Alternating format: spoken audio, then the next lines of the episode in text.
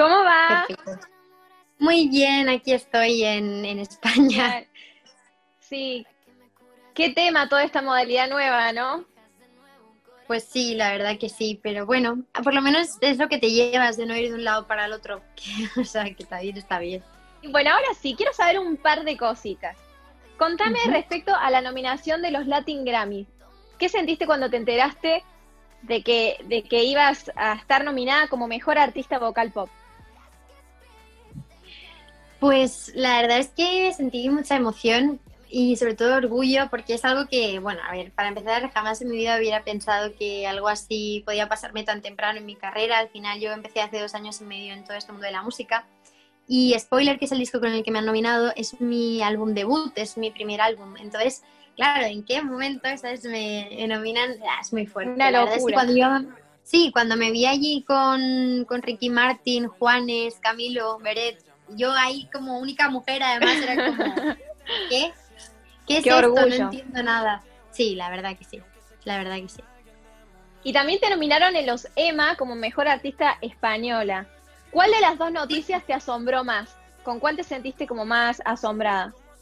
Ah, la verdad que con las dos, no me esperaba ninguna de las dos, si te soy sincera. Los Grammy siempre se, tienes como, yo le tengo un cariño especial a los Latin Grammy, pero también a los MTV, a los llaman, como tú has dicho.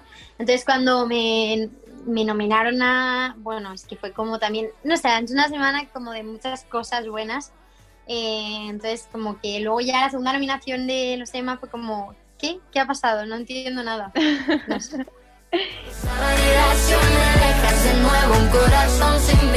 ¿Cómo nace tu, tu, colaboración con Sebastián Yatra en tiempos que corren de pandemia y demás? ¿Cómo ha sido todo el proceso?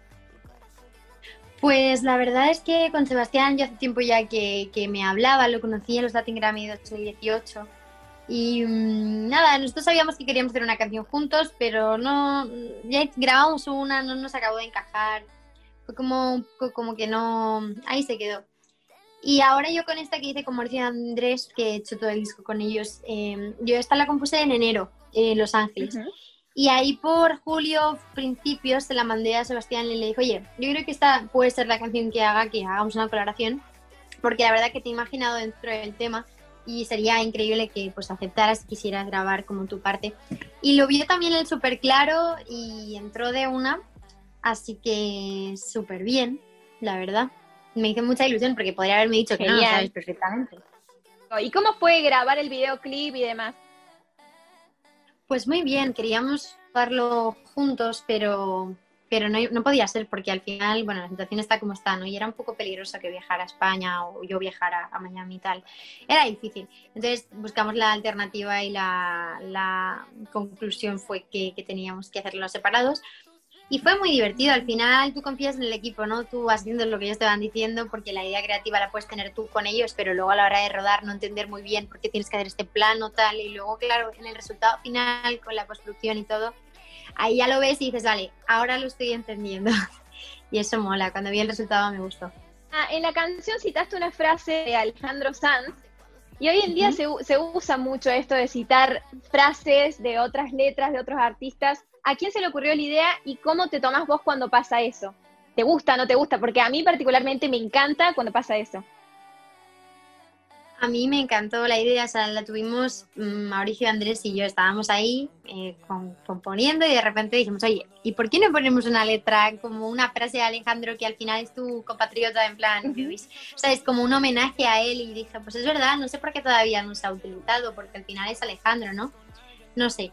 Y, mm, y, nada, pues, pues ahí lo hicimos, pero un poco como de juego, ¿no? Como, como jugar un poco a eso. Y mm, luego cuando se pasé ya a Alejandro, porque me tenía que dar su consentimiento, y me dijo que sí, fue como, menos mal, imagínate que ¡Qué alegría! no. Claro, fue como qué alegría que le gustara y que quisiera y todo eso. Sí, la verdad que sí. Quedó súper, súper lindo. Y me parece súper original, eso está buenísimo. Gracias. Gracias, muchas gracias. Me encanta. Solo cuando llueve me buscas. Solo cuando hay frío. Itana, pasaron dos años desde el debut de Teléfono y quiero saber qué recuerdos tenés de aquel momento y en qué cambió tu carrera hasta el día de hoy, ¿no? ¿Cómo fue la evolución? Yo recuerdo el estreno de Teléfono, bueno, por aquí está mi prima Olga, también es mi manager, eh, lo recordamos horroroso, porque es verdad que fue un día horrible, porque yo estaba muy ilusionada. Sí, es verdad. O sea, yo estaba muy ilusionada, pero la gente se ve que esperaba otra cosa de mí, o, en ese momento esperaban que hiciera una canción como súper balada o súper de can... no lo sé. Pero es que yo sé que esa canción súper ilusionada y ellos como que en España, después de Parece un Triunfo, mi primera canción que saqué al mercado mía, me dijeron, o sea, eran, había muchos comentarios de, ay, no me gusta, tal, no me gusta nada. Y me hace gracia porque es mi canción más exitosa hasta la fecha, ¿sabes? Con más stream dentro de la plataforma, con la que más me ha hecho reconocer, ¿sabes? Entonces, como, mm, o sea, no es como, o sea, es, no sé, no sé qué decir, era como, en ese momento estaba súper triste y ahora es como, bueno, pues quizá tendríais que haber confiado más en la canción aquel día y haberme hecho un día más llevadero, porque es verdad que recibí tantos comentarios que fue un poco horroroso. Tenía entrevistas y yo decía, es que me quiero ir a llorar a mi cama, o sea, literalmente, fue eso. Pues, luego había comentarios también. ¿eh? ¡Qué o feo! comentarios, pero ese día, o sea, lo pasé fatal, lo pasé súper mal. Yo acababa de salir de Operación Triunfo, no sé si ellos esperaban que hiciera una super balada de primeras, pero es que era verano, no pegaba nada. Claro. Balada, ¿sabes? Era como, por favor, confía en mí, que también tengo más cosas pendientes. Vas a quedarte, ya estaba casi compuesta por aquella fecha también. Entonces, pero no quise sacar Vas a quedarte porque no tenía sentido sacar Vas a quedarte en, julio. Es que no tenía ningún sentido. Era como, por Dios, esperad, no voy a hacer solo, sea, voy a hacer muchas cosas. Entre ellas estaba Teléfono, que también era una canción que quiero y que quería. Confiabas plenamente en que Teléfono iba a ser lo que fue, ¿no? Sí, sí, completamente, confiaba, confiaba. Yo confiaba, luego me, me derrumbaron un poco mis confianzas, pero bueno. Me imagino. Y ahora, hablando un poquito más de tus comienzos, contame cómo fue para vos colaborar con un artista como David Bisbal, que de hecho inició su carrera prácticamente de la misma forma, eh, pues, Operación Triunfo y demás. ¿Cómo fue para vos trabajar con él? Pues la verdad es que mm, increíble. Yo siempre he admirado mucho a David porque además todo el mundo habla bien de David porque es muy trabajador, es muy buena persona. Es como todas las cosas buenas, ¿no? Dentro de la industria como, y a nivel personal también. Entonces, pues nada, yo considero que he aprendido muchísimo de David y que voy a seguir aprendiendo muchísimo cada vez que me tope con él porque, porque sí, porque es un artistazo y como bien te digo, es muy trabajador y creo que es un muy buen ejemplo a seguir, desde luego.